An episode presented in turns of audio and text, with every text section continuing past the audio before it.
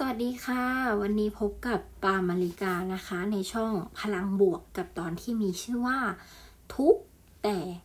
สุขใจค่ะ เรื่องราวจะเป็นยังไงนั้นนะคะ ไปรับฟังกันเลยค่ะ คุณเคยมีเพื่อนไหมคะ ถ้าคุณเคยมีนะคะ คุณเคยให้คำปรึกษา หรือรับฟังเรื่องราวคอยปลอบใจเขาไหม ถ้าคุณเคย แล้วคุณมั่นใจไหมคะว่า สิ่งที่คุณพูดออกไปเนี่ย มันช่วยเขาได้มากน้อยแค่ไหน หรืออาจจะไม่ช่วยเลย หลายคนสงสัยนะคะว่าทำไมเปิดเรื่องมาเนี่ย ก็มีแต่คำถาม เพราะทุกอย่างบนโลกใบนี้นะคะ ล้วนมีคำตอบ ไม่ว่าคำตอบนั้นเนี่ย จะชัดเจนหรือไม่นะคะ หรือว่ามีความชัดเจนมากน้อยเพียงใด ทุกคนนะคะมีเรื่องราวมากมายเข้ามาในชีวิต และในทุกๆวันของชีวิตเนี่ย ไม่ว่าจะเป็นเด็ก เด็กเล็ก ๆ หรือว่าจะเป็นผู้ใหญ่ที่ไปทำงานหรือว่าที่โตมากแล้ว หรือรวมไปถึงผู้ชราอะไรแบบนี้เลยนะคะ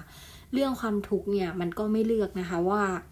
มันจะให้ใครทุกข์หรือว่าจะไปทุกข์อยู่ในชีวิตของผู้ใหญ่อย่างเดียวนะคะ แล้วอย่ามองข้ามเด็กๆ ที่เขามีหัวใจมีความคิด เรื่องราวต่อไปนี้นะคะ เป็นเรื่องราวที่เกิดขึ้นกับตัวเราเอง คือเราเนี่ย เป็นคนขี้น้อยใจม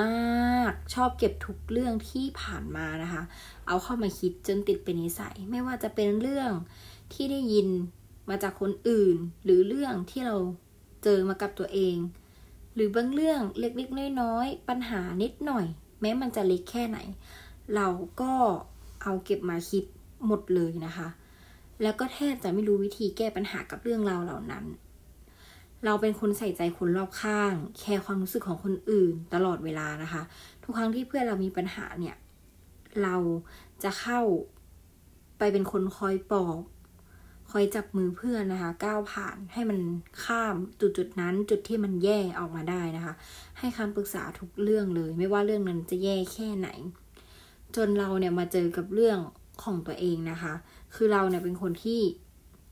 กดดันตัวเองมากในเรื่องการเรียนหรือเรื่องต่างๆ เราเป็นคนอยากที่จะทำอะไรแล้ว ก็อยากทำให้มันออกมาดีที่สุด ดังนั้นนะคะ เรื่องเรียนเนี่ยเราอยากเรียนออกมาให้คะแนนเนี่ยดีๆ เกรดสวยๆเลย จบมาแบบจะได้มีงานทำที่มั่นคงนะคะ ก็เป็นคำพูดที่เราได้ยินมาตั้งแต่เด็กในเรื่องนี้ ซึ่งเราก็อยากทำมันให้ได้นะคะ และคือช่วงเนี้ยช่วงนั้นนะคะ เราเนี่ยมีรายจ่าย เพิ่มขึ้นในหลาย ๆ เรื่อง เราก็เลยตัดสินใจขายของ ของที่เราขายเนี่ยก็เป็นพวกเฟรนฟรายเป็นยำต่าง ๆ นะคะ งานเนี่ยมันก็จะเพิ่มขึ้น ไหนเราจะเรียน แล้วมันเรียนออนไลน์ ไหนจะกันบ้านที่เราต้องทำเรียนออนไลน์เนี่ย หลาย ๆ คนก็น่าจะเจอเหมือนแล้วคือ เรียนปกติก็แทบจะไม่รู้เรื่องนะใช่ไหมคะ มาเรียนออนไลน์อีกเนี่ย มันก็หนักเลย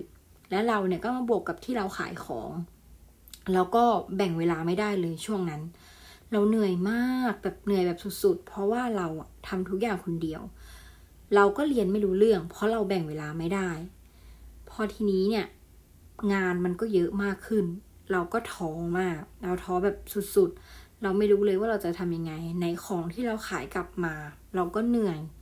เลิกดึกดื่นมากเช้าก็ต้องตื่นไปขายแต่เช้าแล้วไหนจะต้องเรียนอีก ทุกอย่างเนี่ยมันปนกันไปหมดจนจัดสรรเวลาเนี่ยมันไม่ลงตัวเลย เราก็แบบกดดันตัวเองเข้าไปอีก กดดันไปอีกหนักมาก คือเรากลัวเราจะเรียนไม่รู้เรื่อง กลัวเกรดออกเราเกรดของเราเนี่ยมันออกมาแบบไม่ดี อะไรแบบนี้เราก็จะทำยังไง คือทุกครั้งที่เราทำกันบ้าน หลังจากที่เราขายของเสร็จ เราเครียด เราทำกันบ้านไปเราร้องไห้ไป